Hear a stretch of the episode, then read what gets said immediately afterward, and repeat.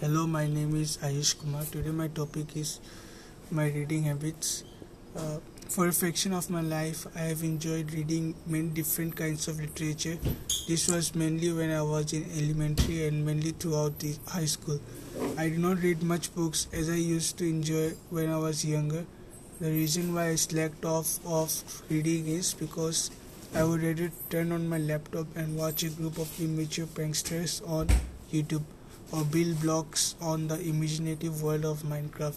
I've enjoyed horror novels by authors such as Stephen King and R.L. Steiner. I've also enjoyed the Eragon series by Christopher Paolini.